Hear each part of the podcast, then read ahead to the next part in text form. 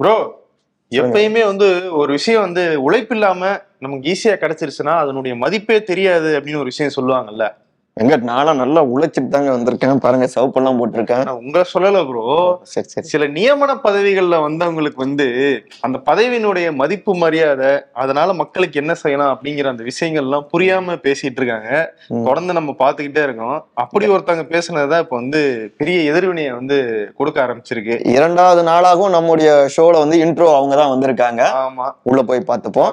நான் உங்கள் சகோசே த இளங்கோவன். நான் உங்கள் வெங்கடேஷ். ஓகே ஷோக்குள்ள போயிடலாம். Welcome to the imperfect show மழை வெள்ளம் அடிச்சு ஊத்திக்கிட்டு இருக்கும்போது மக்களை காப்பாத்தாம முதலமைச்சருக்கு என்ன டெல்லியில வேலை அப்படின்னு நிதியமைச்சர் நேத்து கேட்டாங்களே ப்ரோ ஒரு கேள்வி. கேட்டாங்க. ஆ. ஆனா திருப்பி ஒரு கேள்வி வந்துச்சு. ஏங்க மயிலாப்பூருக்கு காய் வாங்குறதுக்கு வந்தீங்களே? அப்படியே புயல் மழை இந்த இடத்துக்கு வந்துட்டு நீங்க எட்டி பாத்தீங்களா அப்படின்னு கேட்டிருக்காங்க. இங்க இருக்கக்கூடிய நிதியமைச்சர் என்ன லாஜிக்ல பேசுறீங்க? வெள்ளம் வந்துகிட்டு இருக்கு அங்க போய் எப்படி காய் வாங்குறது நாங்க? ஏங்க அன்னைக்கு காய் வாங்க வந்தீங்கல்ல அதுக்கெல்லாம் வந்த நீங்க. அப்படியே இந்த மழை வெள்ளம் வந்த நேரத்திலயும் நம்முடைய மக்கள் தானே வந்து எட்டி பார்க்கலாம்ல? ஒரே நாடு ஒரே தேசம் அப்படின்லாம் சொல்றீங்க ஒரே தேர்தல்லாம் பேசிட்டு இருக்கீங்களே. தமிழ்நாடு இதே தேசத்துல தானே இருக்கு. நீங்க வந்து எட்டி பார்க்கலாம்லன்னு கேக்குறாரு. நான் சொன்னேன். அந்த நியமன பதவியில இருக்கவங்க மக்களை வந்து சந்திச்சிருந்தாங்கன்னா சரி மழை பெஞ்சிருச்சு போய் பார்த்தாதான் அடுத்த தடவை ஓட்டு போடுவாங்க அப்படின்ற ஒரு பயம் வரும். இவங்களுக்கு அந்த பயம் கிடையாது. டைரக்டா வந்து ராஜ்யசபா எம்பி அதுவும் வேற ஒரு மாநிலத்துல இருந்து வந்து ஜெயிச்சு போயிட்டாங்க. அதனால வராம இருந்திருக்கலாம். ஜெயிக்கல. அவங்க நியமனம் செஞ்சிருக்காங்க அந்த ஆதரவை வச்சு. அதுதான் இவரு நம்முடைய நிதியமைச்சர் தமிழ்நாடு நிதியமைச்சர் தங்கம் தென்னரசு கேட்டிருக்காரு. ஏங்க நீங்க வந்துட்டு போற போக்குல வந்து பிரதமரை பார்த்தாங்க அப்படின்லாம் எங்க முதலமைச்சரை விமர்சனம் பண்ணிருக்கீங்களே. இங்க பாருங்க நாங்க வந்து கேட்க கிடையாது டைம் எல்லாம் டைம் நான் அவங்க கொடுத்தது பிரதமர் அலுவலகம் தான். மதியம் பன்னெண்டரை மணிக்கு கொடுத்திருந்தாங்க. திடீர்னு அவங்க தான் மாத்தி பத்தரை மணின்னு மாத்துனாங்க. அப்ப எங்களை வந்து நீங்க எப்படி சொல்ல முடியும்? அப்படிங்கிறாரு. அப்புறம் இன்னொன்னு லாஜிக்கா ஒரு கேள்வி கேட்டிருக்காரு. ஒன்றிய அரசாங்கத்துடைய குழுவினர் இங்க வந்து ஆய்வெல்லாம் செஞ்சாங்க. ஆய்வு செஞ்சப்போ வந்துட்டு சூப்பரா இருக்கு அப்படின்னு அவங்களே பாராட்டியிருக்காங்க. ஆ. நீங்க என்னன்னா ஒழுங்கா வேலை செய்யல ஸ்பாட்டுக்கு வரலங்கிறீங்க அப்ப நீங்க ஒன்றிய அரசாங்கத்துக்கு எதிராவே கேள்வி கேக்குறீங்களான்னு ஒரு ட்விஸ்ட் அடிக்கிறாரு. அண்ணாமலை இதே தான் சொல்லியிருந்தாரு. ஒன்றிய அரசு அதிகாரிகள் என்ன வேணா சொல்லலாம். நாங்களா அதை ஏத்துக்க முடியாது. அவர் மத்திய அரசு நல்ல சொல்லியிருப்பாரு. அதுதான். மத்திய அரசு. மத்திய அரசு அதிகாரி சொல்றத நாங்க கேட்க முடியாது. நாங்க வந்து மக்களுடைய நிலைப்பாடு தான் இருப்போம். இங்க வந்து சரியா வேலை நடக்கல அப்படின்னு சொல்றாரு. அதே ஸ்டாண்ட் இப்ப நிர்மலா சீதாராமன் எடுக்கிற மாதிரி இருக்கு. ஆனா வரி இந்த இது கேட்டாங்க இல்லையா? நிவாரண நிதி. அது கிடைக்குமா கிடைக்கும் அதுதான். நம்ம கௌதம் வாசுதேவ மேனன் அவருடைய ஒரு மீம்லாம் வருமே அந்த மாதிரி நான் கேட்டது நாங்க கேட்டது இருபத்தி ஓராயிரம் கோடி ஆனா அவங்க கொடுத்தது 450 கோடி மறுபடியும் ஒரு 450 அது கொடுக்க வேண்டியதானே நீங்க கொடுக்குறீங்க? அப்படிங்கிறாரு. அது மட்டும் இல்லைங்க வெங்கட். இன்னொரு ஒரு கணக்கெல்லாம் சொன்னாரு. ரெண்டாயிரத்தி பதினஞ்சுல இருந்து பேரிடர் பாதிக்கப்பட்ட இந்த இதுக்காக கொடுக்க வேண்டிய நிதின்னு பார்த்தோம்னா ஒரு தோராயமா ஒரு புள்ளிவரமா சொல்லியிருக்காரு. நம்ம அப்ராக்சிமேட்டா சொன்னா ஒரு லட்சத்தி இருபத்தி ஏழாயிரம் கோடி வரைக்கும் வந்து வேணுங்கிறது இருக்கு. ஆனா அவங்க நமக்கு வந்து கொடுத்திருக்கிறதுன்னு பார்த்தோம்னா சுமார் ஐயாயிரத்தி எட்நூறு கோடி. அதாவது பர்சன்டேஜ் போடுறாரு. இது நாலு புள்ளி சம்திங் ஆறு நாலுன்னு நினைக்கிறேன். அதாவது பாஜக இங்க வாங்கக்கூடிய வாக்குகள் தான் நீங்க வந்து ஒதுக்குவீங்க போலங்கிறாரு. அதாவது ரெண்டாயிரத்தி பதினஞ்சுல தமிழ்நாடு அரசு என்ன பாடம் கத்துக்குச்சுன்னு கேக்குறவங்க. இவங்க என்ன பாடம் கத்துக்கிட்டாங்க இவ்வளவு பணம் கேட்டு வெறும் நாலு பர்சன்டேஜ் தான் கொடுத்துருக்காங்க. இவங்களே அதுல இருந்து சரியா கத்துக்கலையே. அப்போ. தமிழ்நாட்டினுடைய வரி பணத்துல தான் வந்து தமிழ்நாடு இவ்வளவு நாள் மீண்டு வந்திருக்கு. கரெக்ட் தமிழ்நாடும் நம்முடைய நாடுன்னு சொல்லக்கூடிய அவர்கள் அதை செய்யணும் அப்படின்னு திமுகவினர் இப்படி கேட்டுட்டு இருக்காங்க. இப்படி இதுலயும் சண்டை ஓடிட்டு இருக்கு. ஆனாலும் மரியாதை குறைவா பேசக்கூடாது இல்லையா அவங்கிட்ட அது ஃபர்ஸ்ட் தங்கம் தினஸ் என்ன சொல்றாருன்னா இவங்க பிரஸ் மீட் கொடுத்ததே வந்து தமிழ்நாட்டு மக்களை அவமதிக்கிற வகையில தான் இருக்கு. முடியும்னா ஆஹ் ஆணவ மொழியில பேசியிருக்காங்க. இவங்க வந்து இந்த மரியாதையை பத்தி எல்லாம் பேசுறதுக்கு ஒரு தகுதியான ஆள் கிடையாது அப்படின்னு சொல்லியிருக்காங்க. அதே மாதிரி அமைச்சர் உதயநிதி ஸ்டாலின் சொல்லியிருந்தாரு. ஏன் வந்து தமிழ்நாட்டு மக்கள் கொடுக்குற வரி பணத்துல தான் தானே நாங்க நிவாரண நிதி கேட்கிறோம். ஏன் உங்க அப்பா வீட்டு காசையை கேட்கிறோம் அப்படின்னு ஒரு கேட்டிருந்தாரு. அது ஏன் கேட்டிருந்தாருன்னா முன்னாடி ஒரு மத்திய அமைச்சர் வந்து நாங்க என்ன ஏடிஎம்மா? நீங்க கேட்கும் போதெல்லாம் பணம் கொடுக்கறதுக்கு அப்படின்னு ஒரு மாதிரி ஆணவமா பேசியிருந்தாரு. அதுக்கு பதிலடியா உதயநிதி சொல்லியிருந்தாரு. இப்ப நேத்து நிதியமைச்சர் பேசும்போது வாயை பார்த்து பேசணும். ஏன்னா நீங்க மட்டும் என்ன உங்க அப்பா வீட்டு சொத்துலயே அந்த பதவியில வந்து உட்காந்துருக்கீங்க அப்படின்னு வந்து நிதியமைச்சர் பேசியிருந்தாங்க. இன்னைக்கு திரும்பி உதயநிதி ஸ்டாலின் அதே சொல்லியிருக்காரு. நான் திரும்பி திரும்பி சொல்றேன். நான் பேசுனதுல தப்பு கிடையாது. நான் வேணா மரியாதையா சொல்றேன். மாண்புமிகு நிதியமைச்சரினுடைய மரியாதைக்குரிய அப்பா வீட்டு சொத்தா நான் கேக்குறேன். ம். எங்க மக்கள் கொடுத்த அந்த வரி பணத்தை எங்களுக்கு கொடுங்கன்னு நான் கேக்குறேன். இதுல என்ன தப்பு அப்படின்னு திரும்பி கேட்கிறாரு உதயநிதி ஸ்டாலின். அதுக்கேத்த மாதிரியே ப்ரோ நேத்து அந்த வரி பகிர்வு மாநிலங்களுக்கு கொடுக்க வேண்டிய வரி பகிர்வை மத்திய நிதியமைச்சகம் விடுவிச்சிருக்கு. அதாவது ஜனவரி மாசத்துக்கான அந்த ஜிஎஸ்டி வருவாயில இருந்து மாநிலங்களுக்கு வர வேண்டிய நிதி அதுல வந்து தமிழ்நாட்டுக்கு ரெண்டாயிரத்தி தொள்ளாயிரத்தி அறுபத்தி ஏழு கோடி வந்து கொடுத்திருக்காங்க. அதே மாதிரி உத்தரப்பிரதேசத்துக்கு பதிமூணாயிரம் கோடி கொடுத்திருக்காங்க. என்னன்னா நம்ம தான் வரி பகிர்வுல டாப் த்ரீல இருக்கிற ஒரு மாநிலம். நமக்கு ரொம்ப கம்மியாகும் உத்தரப்பிரதேசத்துக்கு பதிமூணாயிரம் கோடி அவங்க கொடுக்குற அமௌண்ட்டும் ரொம்ப கம்மி. இது என்ன ஒரு பாகுபாடு? இது வந்து பல கால்குலேஷன்ஸ் போடுறாங்க. ஏன்னா நிதி நிதி நிலைமை அந்த மாநிலத்துடைய வளர்ச்சி. வளர்ச்சி பாப்புலேஷன் இதெல்லாம் கால்குலேட் பண்ணி போடுறாங்க ரைட்டு. இது ஒரு பேரிடர் சமயம். நாங்க ஆல்ரெடி பணம் பேரிடர்லாம் இல்லைங்க. நீங்க என்ன? இந்த நாட்டுல பேரிடர்னு ஒண்ணு ஒண்ணு கிடையாது. நாங்க எவ்வளவு நடந்தாலும் நாங்களாம் சொல்றது இல்லையே ஏங்க சொல்லாம இருக்கிறதுக்கு நீங்க வருத்தப்படணுங்க நிதியமைச்சரு. ரொம்ப கூலா சொல்லிட்டு போறாங்க. உதயநிதி அதுக்கு ஒண்ணு சொன்னாரு பாருங்க. பாஜக ஆட்சியே ஒரு பேரிடர் தான். ஒன்பது. பெரிய பேரிடர் இருக்காது அப்படின்னு சொன்னாரு. அந்த மாதிரி கணக்கு தான். சோ ஒரு பேரிடர் சுச்சுவேஷன்லயாவது இந்த வரி பணத்தை வந்து கொஞ்சம் அதிகமா எங்களுக்கு கொடுத்துருக்கலாம். அதுவுமே கொடுக்கல. அப்படி இருக்கும்போது நீங்க வந்து இப்படி பேசுறது சரியில்லை அப்படின்றதா எதிர்கட்சிகள் வந்து அதேதான் வெங்கட்டு. மழையில வெள்ளத்துல நம்முடைய தமிழ்நாட்டு மக்கள் பாதிக்கப்பட்டு துயரப்பட்டு சொந்த நாட்டுக்குள்ளாரே அகதி மாதிரி அள்ளல் பட்டு துடிச்சுக்கிட்டு இருந்தாலும் நம்ம அப்படியே வரியை வந்துட்டு கொடுத்தா அங்க இன்னொரு மாநிலம் ஆஹ், அவங்க ஆட்சி செய்யக்கூடிய மாநிலத்துக்கு வந்து அதிக அளவுல வரி பகிர்வு செஞ்சாங்கன்னா.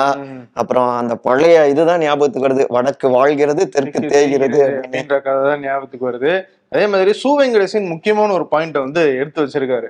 நிர்மலா சீதாராமன் என்ன சொன்னாங்க அப்படின்னா வானிலை ஆய்வு மையம் டிசம்பர் பன்னிரெண்டாம் தேதியே வந்து அறிவிப்பு கொடுத்துருச்சு.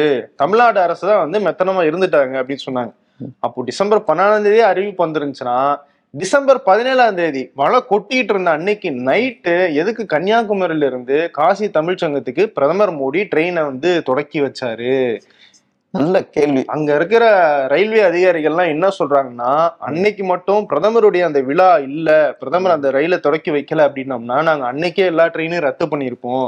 அவர் ட்ரெயின் போகணுன்றனால தான் எல்லா ட்ரெயினையும் நாங்க அனுப்ப வேண்டிய சுச்சுவேஷன் ஆயிருச்சு. அப்படி போனதுதான் அந்த திருச்செந்தூர் எக்ஸ்பிரஸ் அதுல மாட்டினவங்க ரெண்டு நாள்.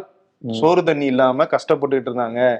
அப்போ நீங்க ஒண்ணு அவங்க வானிலை ஆய்வு மையம் முன்னாடி அறிவிக்கல. அப்படி இல்லைன்னா அறிவிச்சோம் நீங்க வந்து உங்க விழா தான் முக்கியம் அப்படின்னு சொல்லிட்டு நீங்க இருந்திருக்கீங்க. இது எவ்வளவு பெரிய மோசமான செயல் அப்படின்னு சொல்லிட்டு சு- வெங்கடேசன் சுட்டி காட்டியிருக்காரு நினைச்சிருப்பாங்க. ஏப்பா இம்சை அரசன்ல சொல்லுவாங்கல்ல ஏப்பா நீ கட்டின ஜெயிலா? இதை சொல்ல மாட்டியா? அப்படின்னு பிச்சு போடுவார் இல்லையா? அந்த கம்பியெல்லாம். அந்த மாதிரி நம்ம வானிலை ஆய்வு மையம் சொல்லியிருக்கு. அப்ப பிரச்சனை இல்லை ட்ரெயினை விடுவோம்னு நினைச்சிருந்திருப்பாங்க. இப்படி ஆயிடுச்சு. ஒரு பக்கம் சென்ட்ரல் கவர்மெண்ட் வந்துட்டு சரியா வந்து செய்யல எதுவும் ஹெல்ப் பண்ணல அப்படின்னு தமிழ்நாடு அரசு சொல்லிட்டு தான் இருக்காங்க இன்னொரு பக்கம் பாத்தீங்கன்னா கொஞ்ச நாளுக்கு முன்னாடி சென்னை வெள்ளத்தெல்லாம் பெரிய அளவுல பா இறக்கல ரெண்டாயிரத்தி பதினஞ்சு மாதிரிலாம் நடக்கலன்னுலாம் முதலமைச்சர் பெருமையா சொல்லிட்டு இருந்தாரு ஆனா இப்ப சவுத்துல வந்த அந்த மழை வெள்ளத்துல கிட்டத்தட்ட முப்பத்தஞ்சு பேர் வரைக்கும் உயிர் இழந்திருக்காங்க அப்படின்னா அந்த மழை வெள்ளம் வந்த நேரத்துலலாம். அஹ் ஒரு நாள் கழிச்சு அப்படியே அந்த தண்ணியில வந்துட்டு ஒரு பிணம் வந்துட்டு மிதந்து வந்திருக்கு அப்படின்லாம் செய்தி பார்த்தோம். நிறைய பாதிப்புகள் அடைஞ்சிருக்கு இந்த முறை. பொருளாதார பாதிப்பும் அதிகமா இருக்கு. உயிரிழப்புகளும் வந்து ரொம்ப அதிகமா இருக்கு. அதுக்கேத்த மாதிரி நிவாரண நிதிகள்லாம் வந்து கர அரசு வந்து முறையா வந்து கொண்டு போய் சேர்க்கணும் அவங்களுக்கு. அதே நேரம் நிவாரண நிதின்னும் போது சென்னையில அந்த மிக்ஜாங் புயலால ஏற்பட்ட பாதிப்புகளுக்கு நிவாரணத் தொகை அறிவிச்சாங்க இல்லையா? ஆறாயிரம். அது தொண்ணூத்தெட்டு சதவீத குடும்பங்களுக்கு கொடுத்துட்டாங்க அப்படின்னு ஒரு வந்து தகவலை வந்து முதல்வர் ஸ்டாலின் சொல்லியிருக்காரு. எப்படி இவங்க முன்ன சொன்னாங்களே நாங்க தொண்ணூத்தி ரெண்டு சதவீதம் நாங்க வந்துட்டு இது வேலையை முடிச்சிட்டோம். மழை நீர் வடிகால்லாம் முடிச்சிட்டோம் அப்படின்னு சொல்லிட்டு நல்ல மழை வெள்ளம் வந்த பிறகு அப்படிலாம் நாங்க சொல்லியே நாங்க சொன்னது நாற்பத்தி ரெண்டு பர்சன்ட் தானே அந்த மாதிரி பின்னாடி சொல்லுவாங்களா? நாற்பது பர்சன்ட் தான் நாங்க கொடுத்தோம். அஞ்சு லட்சம் பேரு எங்கிட்ட ரேஷன் கார்டு இல்ல நாங்க இன்கம் டாக்ஸ் கட்டுறோம். ஆனா எங்க வீட்டுல சேதம் அப்படின்னு சொல்லிட்டு அஞ்சு லட்சம் பேர் ஃபார்ம் கொடுத்ததாகவும் இவங்க தான் சொல்றாங்க. ஆனா தொண்ணூத்தெட்டு பர்சன்டேஜ் வந்து நிவாரணம் கொடுத்துட்டோன்றதையும் இவங்க தான் சொல்றாங்க. எதுன்னு அவங்க தான் தெளிவுபடுத்தணும். வாங்கினதே நூறு பேர் வாங்கிட்டு தொண்ணூத்தெட்டு பேருக்கு கொடுத்துருப்பாங்க போல அந்த மாதிரி. ப்ரோ சொத்து குவிப்பு வழக்குல தண்டனை வாங்கியிருக்காரு. முன்னாள் அமைச்சர் பொன்முடி கரெக்டா சொல்றான்? கரெக்டா சொல்றீங்க அவரு- சொல்லிருங்களோன்னு நினைச்சேன். இப்ப அவர் என்ன மனநிலையில இருக்காரு? அடுத்து என்ன பண்ணலாம் நினைச்சிட்டு இருக்காரா? அவர் வந்து ரொம்ப ஃபீலிங்கா தான் இருக்காரு. ஆனா வெளியில காட்டிக்கிறது இல்லைங்களாமா வெங்கட்டு கட்சிக்காரங்க வந்து பார்த்தாலும் அண்ணே என்னனே எப்படி ஆயிடுச்சு அப்படின்னா பரவாயில்லப்பா பரவாயில்லப்பா பாத்துக்கலாம் அப்புறம் ஏன் கண்ணு மட்டும் வேர்க்குது? அது சும்மா வந்து வெயில்ல போனனால. அதனால வேர்த்திருந்திருக்கும் ஓஹோ. ஆனாலும் அந்த வே- வேதனைய காட்டாம தான் முதலமைச்சரை போயிட்டு சந்திச்சிருக்காரு. அவரும் பார்த்துட்டு கலைமகனே கலங்காதே. அப்படிலாம் பாட்டெல்லாம் பாடி ஆறுதல் கொடுத்திருந்திருக்காரு. என்ன நடந்துச்சு அப்படின்லாம் சொன்னோம்னா அப்புறம் உச்ச நீதிமன்றத்துல வந்துட்டு இன்னும் சூப்பரான வக்கீல்லாம் வச்சு நம்ம வந்துட்டு வாதாடி நம்ம பக்கம் தப்பு இல்லைன்னு நிரூபிக்கலாம் அப்படின்னு அவரும் ஆறுதல் கொடுத்திருக்கிறதாக ஒரு தகவல் வெங்கட் ஓ, அது மட்டும் கிடையாது. அவருடைய சகோதரரும் வந்து பாத்திருக்காரமே சகாவமே பார்த்திருக்காராமா? மூக்க அழகிரி அவர்கள் வந்துட்டு பார்த்திருந்திருக்காரு. எல்லாருமே வந்துட்டு ஓகே நாங்க இருக்கோம் அப்படின்னு நாங்க பார்க்காததா? பாத்துக்கலாம் குமார் அப்படிங்கிற ரேஞ்சில ஆறுதல் கொடுத்திருக்காங்க ஓஹோ இன்னொரு பக்கம் ப்ரோ. அவருடைய மகன் கௌதம சிகாமணி இருக்காருல்ல அவரையும் வந்து இன்னொரு வழக்கு நெருக்கிட்டே இருக்கு. இதே காலத்துல ரெண்டாயிரத்தி ஆறு டு ரெண்டாயிரத்தி பதினொன்னுல குவாரித்துறை அமைச்சரா இருந்த பொன்முடி அப்போ வந்து இவருக்கு செம்மண் குவாரி. அந்த டெண்டர் கொடுத்ததாகவும் அதன் மூலமா அளவுக்கு அதிகமா செம்மண் எடுத்து கிட்டத்தட்ட அரசுக்கு பெரிய அளவுல இழப்பீடு ஏற்படுத்தினதா ஒரு வழக்கு. அந்த வழக்குல வந்து அமலாக்கத்துறை ஏற்கனவே வந்து குற்றப்பத்திரிகை வந்து தாக்கல் பண்ணியிருக்காங்க. அந்த நகலையும் அவங்களுக்கு கொடுத்துட்டாங்க. இப்ப என்னன்னா ஜனவரி நான்காம் தேதி குற்றப்பதிவு அதாவது இவங்க தரப்பு வாதத்தை வந்து சொல்றதுக்காக வந்து நேர்ல வர சொல்லியிருக்காங்க. கௌதம சிகாமணி அப்புறம் அவருடைய உறவினர்கள் ஒரு ரெண்டு மூணு பேர் மொத்தமா போய் வந்து ஆஜராகி சொல்லணும். என்ன சொல்றாங்கன்னா அதிகபட்சம் ஒண்ணு இல்ல ரெண்டு மாசத்துக்குள்ள அந்த வழக்குடைய தீர்ப்புமே வந்து. சீக்கிரம் கிடைச்சிரும் அப்படின்றாங்க.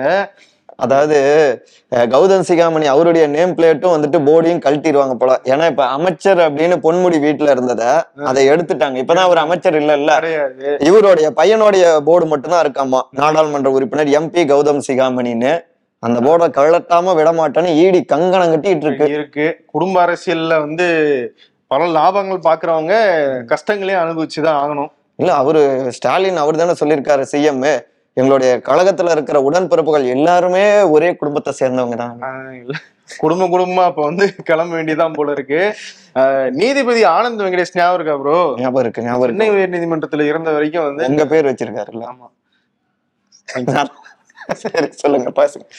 அவர் வந்து சென்னை உயர் நீதிமன்றத்துல இருந்தப்போ வந்து முன்னாள் முன்னாள் அமைச்சர்கள் சரி இன்னாள் அமைச்சர்களுடைய அந்த சொத்து குவிப்பு வழக்குகள்லாம் இருந்துச்சு. அதை வந்து மீண்டும் விசாரிக்க போறோம் அப்படின்னு சொல்லி நிறைய விஷயத்த தாமாக முன் வந்து எடுத்தாரு. அமைச்சர் பொன்முடியோடது கே. கே. எஸ். எஸ். ராமச்சந்திரனுடையது தங்கம் தென்னரசனுடையது ஐ. ம், பிரியசன் ம். இந்த பக்கம் ஓபிஎஸ் உடையது வளர்மதி. வளர்மதி இவங்க எல்லாம் எடுத்தாங்க இல்லையா? அது அந்த வழக்கு எடுத்ததுக்கு அப்புறம் அவருக்கு வந்து மதுரை உயர்நீதிமன்றத்துக்கு வந்து டிரான்ஸ்ஃபர் ஆயிருச்சு. ஒரு மூணு மாசத்துக்கு ஒரு தடவை மாத்துவாங்கன்ற இப்ப அவர் திரும்பி மூணு மாசம் கழிச்சு சென்னைக்கு வராரு. அதனால திரும்பி அந்த வழக்குகள்லாம் அவரே விசாரிக்க போறதா வந்து. நீதிமன்ற பதிவாளர் அறிவிச்சிருக்காரு. சோ திரும்பி வந்து இந்த அமைச்சர்கள் எல்லாம் மண்ட குடைச்சல் வந்து அதிகமா தான் ஆகுன்றாங்க. பார்ப்போம் ஏங்க எங்களுடைய டைமை வந்துட்டு வேஸ்ட் பண்ணாதீங்க அப்படின்னு சொல்லி ஒரு லட்ச ரூபாய் அபராதம் விதிச்சிருக்காங்க. அவர் போட்ட மான நஷ்டீடு வழக்கையும் தள்ளுபடி செஞ்சிருக்கு நீதிமன்றம். யார் அவரு? அவரே தான் கேப்டன் பிரபாகரன் வீரபத்திரம் வந்திருக்கேன் அப்படின்னாரு. ஒரு காலத்துல மன்சூர் அலிகான். அவர் மேலதாங்க. அவரு அதாவது நடிகை த்ரிஷா அவங்க அப்புறம் சிரஞ்சீவி அவரு குஷ்பு சுந்தர் இவங்க எல்லாம் வந்துட்டு அவதூறா பேசிட்டாங்க அப்படின்னு சொல்லிட்டு தான் இப்படி ஒரு மான நஷ்டீடு வேணும் அப்படின்னு வழக்கு போட்டாரு. எனக்கு புரியவே இல்லை ப்ரோ இவர் தான் மன்னிப்பும் கேட்டாரு. நான் பேசுனது தப்புன்ட்டு. கட்டிட்டு இவரே போய் வந்து வழக்கு போட்டிருக்காரு. நமக்கே வந்து கொஞ்சம் வேஸ்ட் ஆஃப் டைமா தான் தோணுது. ஏன் நீதிமன்றத்தையே போய் டிஸ்டர்ப் பண்ணியிருக்காருன்னு அதுல தப்பே கிடையாது. இன்னொரு பக்கம் இந்த பாலியல் விஷயங்கள் அப்படின்னு வரும்போது. பாஜகவுல ஒரு சம்பவம் நடந்திருக்கு திருவள்ளூர் மாவட்ட பாஜகல இருக்கிற முக்கியமான ஒரு அஞ்சு பேர் என்ன பண்ணிருக்காங்க.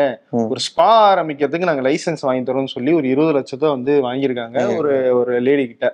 அதை வாங்கி ஏமாத்திட்டாங்க அது மட்டும் இல்ல அந்த ஸ்பாக்கு போய் அடிக்கடி பாலியல் தொந்தரவு கொடுக்குற வேலைகளையும் பார்த்துட்டு இருந்திருக்காங்க இது பெரிய பிரச்சனையாகி அந்த அஞ்சு பேரையும் கட்சியை விட்டு நீக்கிட்டாங்க செப்டம்பர் ம். மாசம் இதுல செந்தில்குமார் அப்படிங்கிற திருவள்ளூர் மாவட்ட கிழக்கு தலைவரை மட்டும் திரும்பி வந்து கட்சியில சேர்த்துட்டாங்க. இதுக்கு எதிர்ப்பு தெரிவிக்கும் விதமா நேத்து கமலாலயத்துக்கே ஒரு அம்மா நேரா போய் எப்படி இங்க வந்து சேர்க்கலாம்? பெண்களுக்கு பாதுகாப்பான கட்சின்னு சொன்னீங்களே அதெல்லாம் உண்மை கிடையாதா? அப்படின்னு சொல்லி அங்கேயே உட்காந்து போராட்டம் நடத்திருக்காங்க அப்புறம் பேசி சமாதானப்படுத்தி அவங்க வந்து கோவம் தனியாம தான் கிளம்பி போனாங்களாம். அவங்க ஆனா குஷ்பு மேடம் கிட்ட போயிட்டு கேட்டிருக்கணும். அத தப்பான இடத்துக்கு போயிட்டாங்க. அன்பிற்கினிய வெங்கட் உங்களுக்கு சமையல் செய்ய தெரியுமா? ஓரளவு உருட்டுவேன் ப்ரோ அப்ப நீங்க வந்து நிச்சயமா பங்கெடுக்கலாம். நம்முடைய அவள் விகடன் ஒரு சூப்பர் போட்டியை வந்துட்டு ஆர்கனைஸ் பண்ணிருக்காங்க அவள் விகடன் சமையல் சூப்பர் ஸ்டார் போட்டி நாளை வேலூர்ல காலை எட்டரை மணிக்கு நடக்குதுங்க. டிசம்பர் இருபத்தி நாலாம் தேதி எத்தி ராஜம்மாள் மணியம் பாலசுந்தர முதலியார் திருமண மண்டபத்துல நடக்குது. போட்டியுடைய நடுவர் யார் தெரியுங்களா. பிரபலமான சமையல் கலை வல்லுனரான செஃப் தீனா அவர்கள். ஆமா பயங்கரமான போட்டியா இருக்க போகுது. நீங்க இதுல பார்ட்டிசிபேட் பண்ணணும்னு ஆர்வம் இருந்துச்சு அப்படின்னா உங்க வீட்ல இருந்து ஒரு மெயின் டிஷ் ஒரு சைட் டிஷ் வந்து சமைச்சு எடுத்துட்டு வாங்க.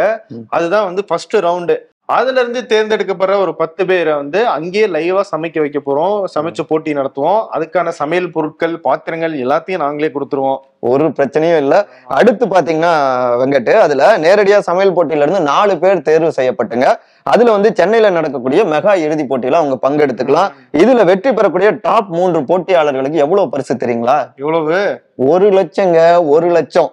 ஒரு லட்சம் மதிப்புள்ள பொருட்கள் வந்து உங்களுக்கு வந்து கிஃப்டா வந்து கொடுக்கறதுக்கு தயாரா இருக்கு. எல்லா அனைத்து பாலினரும் வந்து பங்கேற்கலாம். எல்லா வயதினரும் பங்கெடுக்கலாம். எங்களை மாதிரி யூத்துகளும் பங்கெடுக்கலாம். ஆமா. வயதானவர்களும் பங்கெடுக்கலாம். போட்டியில கலந்து கொள்ளக்கூடிய அனைவருக்கும் நிச்சயமாக பரிசு உண்டு. உண்டு. சோ அதனால வந்து டிஸ்கிரிப்ஷன்ல எப்படி இதுக்கு பதிவு பண்ணணும் அப்படிங்கிற அந்த லிங்கை வந்து கொடுத்துருக்கோம். மறக்காம நீங்க வந்து அதில் கிளிக் பண்ணி பதிவு பண்ணுங்க. பங்கெடுத்துக்கோங்க. வெற்றி பெறுங்க. வாழ்த்துக்கள். ப்ரோ இந்த தேர்தல் நெருங்க நெருங்க அமலாக்கத்துறையும் சிபிஐயும் எப்படியெல்லாம் வந்து நம்ம வந்து வேலையை பார்க்கலாம் அப்படின்னு சொல்லிட்டு பயங்கர தீவிரமா இருக்காங்க போல இருக்கு. டெல்லி முதலமைச்சர் அரவிந்த் கெஜ்ரிவால் வந்து வா வா வா வான்னு கூப்பிட்டுக்கிட்டு இருக்காங்க. சம்மன் மேல சம்மன் அனுப்பிட்டே இருக்காங்க. மூணாவதா ஒரு சம்மன் வந்து ஜனவரி நான்காம் தேதி வந்து நீங்க ஆஜராகணும். எதுனா இந்த எக்ஸைஸ் பாலிசி இந்த மதுபான கொள்கை ஊழல்ல ஆல்ரெடி வந்து இந்த இவர் இருக்காரு இல்லையா? முன்னாள் துணை முதலமைச்சர். சிசோடியா உள்ள இருக்காரு. சோ அவங்க அந்த வழக்கு தொடர்பா விசாரணைக்கு வாங்கன்னு சொல்லி அமலாக்கத்துறை பண்ணியிருக்காங்க. ஃபைல் பண்ணிருக்காங்க ஆனா ஏற்கனவே ரெண்டு தடவை வந்தப்போ. இதுக்கு எனக்கு சம்பந்தமே இல்லை. என்னை குற்றச்சாட்டுல அந்த பேர்லயும் இல்ல. நான் எதுக்கு வரணும்? உங்களுடைய இது வந்து அரசியல் காரணமா இருக்கு. தேர்தல். நேரத்துல கூப்பிடுறீங்க. அதெல்லாம் வர முடியாது நிராகரிச்சிட்டாரு. இப்போ மூணாவது ஒரு சம்மன் வந்திருக்கு. இதுக்கு போவாரா? அப்படின்ற ஒரு கேள்வி எழுந்திருக்கு. அதாவது எதிர்க்கட்சி ஆளுகின்ற மாநிலங்களுக்கு மட்டும்தான் சம்மன் மேல சம்மன் போயிட்டு இருக்கு இங்க தமிழ்நாட்டுல ஒருத்தர் லஞ்சம் வாங்கினாருன்னு சிறையில வேற இருந்துட்டு இருக்காரு. இடி அதிகாரி. அதுக்கு வந்து ஜாமீன் கேட்டுக்கிட்டு இருக்காங்க. இவங்க.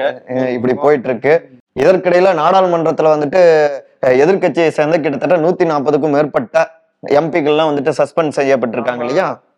அவங்க போராட்டம்லாம் ஈடுபட்டுட்டு இருந்தாங்க. இதுல ஜெகதீப் தன்கர் அவர்களுக்கு வந்துட்டு ஒரு பெரிய கடிதத்தையே எழுதியிருக்காரு. காங்கிரஸ் கட்சியுடைய தலைவர் மாநிலங்களவை உறுப்பினர் மல்லிகார்ஜுன கார்கே அவர் வந்துட்டு எழுதியிருக்காரு. அதுல வந்துட்டு இதெல்லாம் குறிப்பிட்டு கேட்டிருக்காரு கடிதத்துல. நூத்தி நாற்பதுக்கும் மேற்பட்டவங்க வந்துட்டு சஸ்பெண்ட் செஞ்சிருக்காங்க. ஒரு ஒரு ஜனநாயகத்துடைய குரலே வந்துட்டு பதிவு செய்ய முடியாதபடி இருந்திருக்கு அப்படின்லாம் ஒரு நீண்ட நெடிய ஒரு கடிதத்தை எழுதியிருக்காரு. நீங்க அதுக்கெல்லாம் இடம் கொடுக்கல. ஆனா நாங்க வந்து ஏதோ போராட்டம் நடத்திட்டோம் உங்களை மிமிக்ரி பண்ணிட்டோம்ன்றத வந்து முக்கியமா பேசிட்டு இருக்கீங்க. நீங்களும் வந்து ஆளுங்கட்சி என்னவான செயல்படட்டும். ஆ. எதிர்க்கட்சிக்கும் ஒரு குரல் இருக்கணும்ல அதை நீங்க உறுதி செய்ய வேண்டியது உங்க கடமை அப்படின்னு வந்து அவர் பேசியிருக்காரு. எங்களுக்கும் வந்துட்டு பசிக்கும் இல்லையா அப்படின்னு சொன்ன மாதிரி எங்களுடைய நியாயத்தையும் கேட்கணும் இல்ல அப்படின்னு கடிதம் எழுதியிருக்காரு. ஓகே. அதே நேரத்துல இங்க பார்த்தோம்னா இந்த வேலைக்கு நீங்க பாருங்க. ஆனா ரெண்டாயிரத்தி இருபத்தி நாலு இந்த மாதிரி பிரச்சனை வராம இருக்கணும் நம்ம ஜெயிக்கணும். அதுக்கான தேர்தல் அறிக்கையை தயார் பண்ணுங்கப்பா அப்படின்னு முன்னாள் நிதியமைச்சர் உளவுத்துறை அமைச்சர் உள்துறை அமைச்சர் சாரி. ப. சிதம்பரம் அவரை வந்துட்டு தலைமையில போட்டு ஒரு பதினான்கு பேர் கொண்ட குழு வந்துட்டு காங்கிரஸ் அறிவிச்சிருக்குங்க. அதுல இவங்க பிரியங்கா காந்தி உள்ளிட்ட முக்கியமான தலைவர்கள்லாம் இருக்காங்க. ஜிக்னேஷ் மெவானி சுயேட்சையா இருந்தாரு. அதுக்கப்புறம் காங்கிரஸ்ல இருந்தாரு. அவர்லாம் அந்த குழுவுல இருக்காங்க. ஆனா ராகுல் இல்ல. ராகுல் இல்ல. சோ பாப்போம். வந்து இந்தியாவையே மாற்றக்கூடிய இல்ல இந்தியாவையே இன்ஸ்பயர் பண்ணக்கூடிய ஒரு அறிக்கையை அவங்க உருவாக்குறாங்களா அப்படின்றத. அதனாலதான் நாங்க இந்தியா பெரிய பாரத் வைக்கலாமான்னு யோசிச்சுட்டு இருக்கோங்கிறாங்க அவங்க. அவங்க. கர்நாடக மாநிலத்துல பள்ளி கல்லூரிகளுக்கு வந்து மாணவிகள் ஹிஜாப் போட்டுட்டு போக கூடாது அப்படின்னு சொல்லிட்டு இதுக்கு முன்னாடி இருந்த பாஜக அரசு தடை விதிச்சாங்க இல்லையா? பெரிய பிரச்சனையாச்சு. இப்போ காங்கிரஸ் ஆட்சிக்கு வந்துருச்சு. இப்போ முதலமைச்சர் சித்தராமையா என்ன சொல்லியிருக்காருன்னா அந்த ஹிஜாப் தடையை வந்து நாங்க நீக்க போறோம்.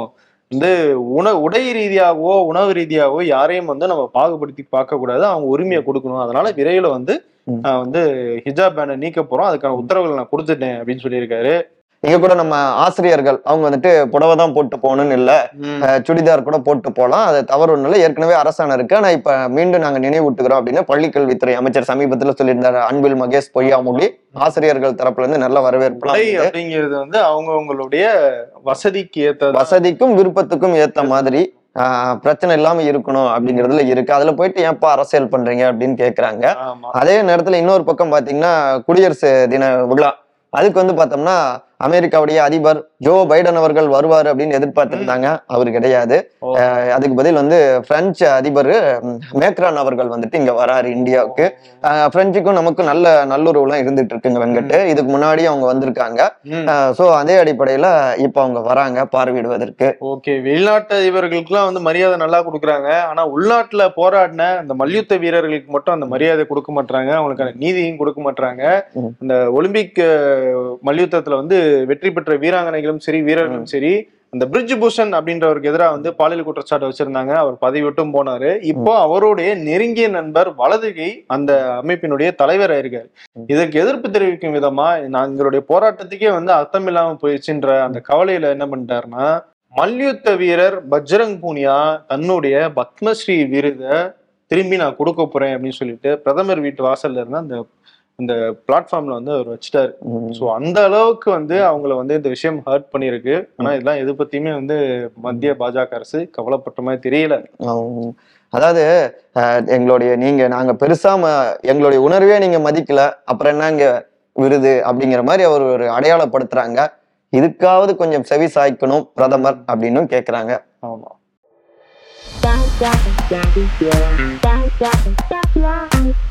My life is full of அப்புறம் பண்ணிக்கலாம் நாளைக்கு பண்ணிக்கலாம். நெக்ஸ்ட் மந்த் பண்ணிக்கலாம்.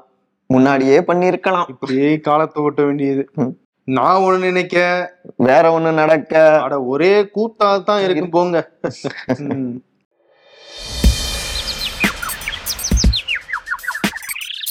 தேர்தல் வாக்குறுதி என்னமோ உங்களை ஜெயிலுக்கு அனுப்புறது.